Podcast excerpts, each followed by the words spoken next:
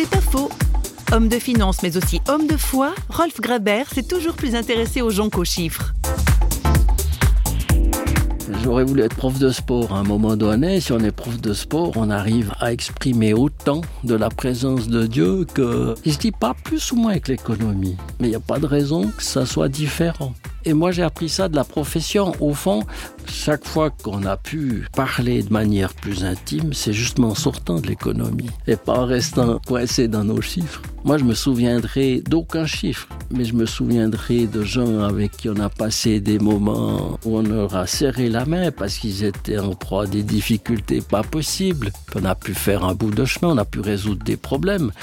Alors, c'est peut-être des problèmes économiques, mais c'est pas ça le lien, c'est les gens.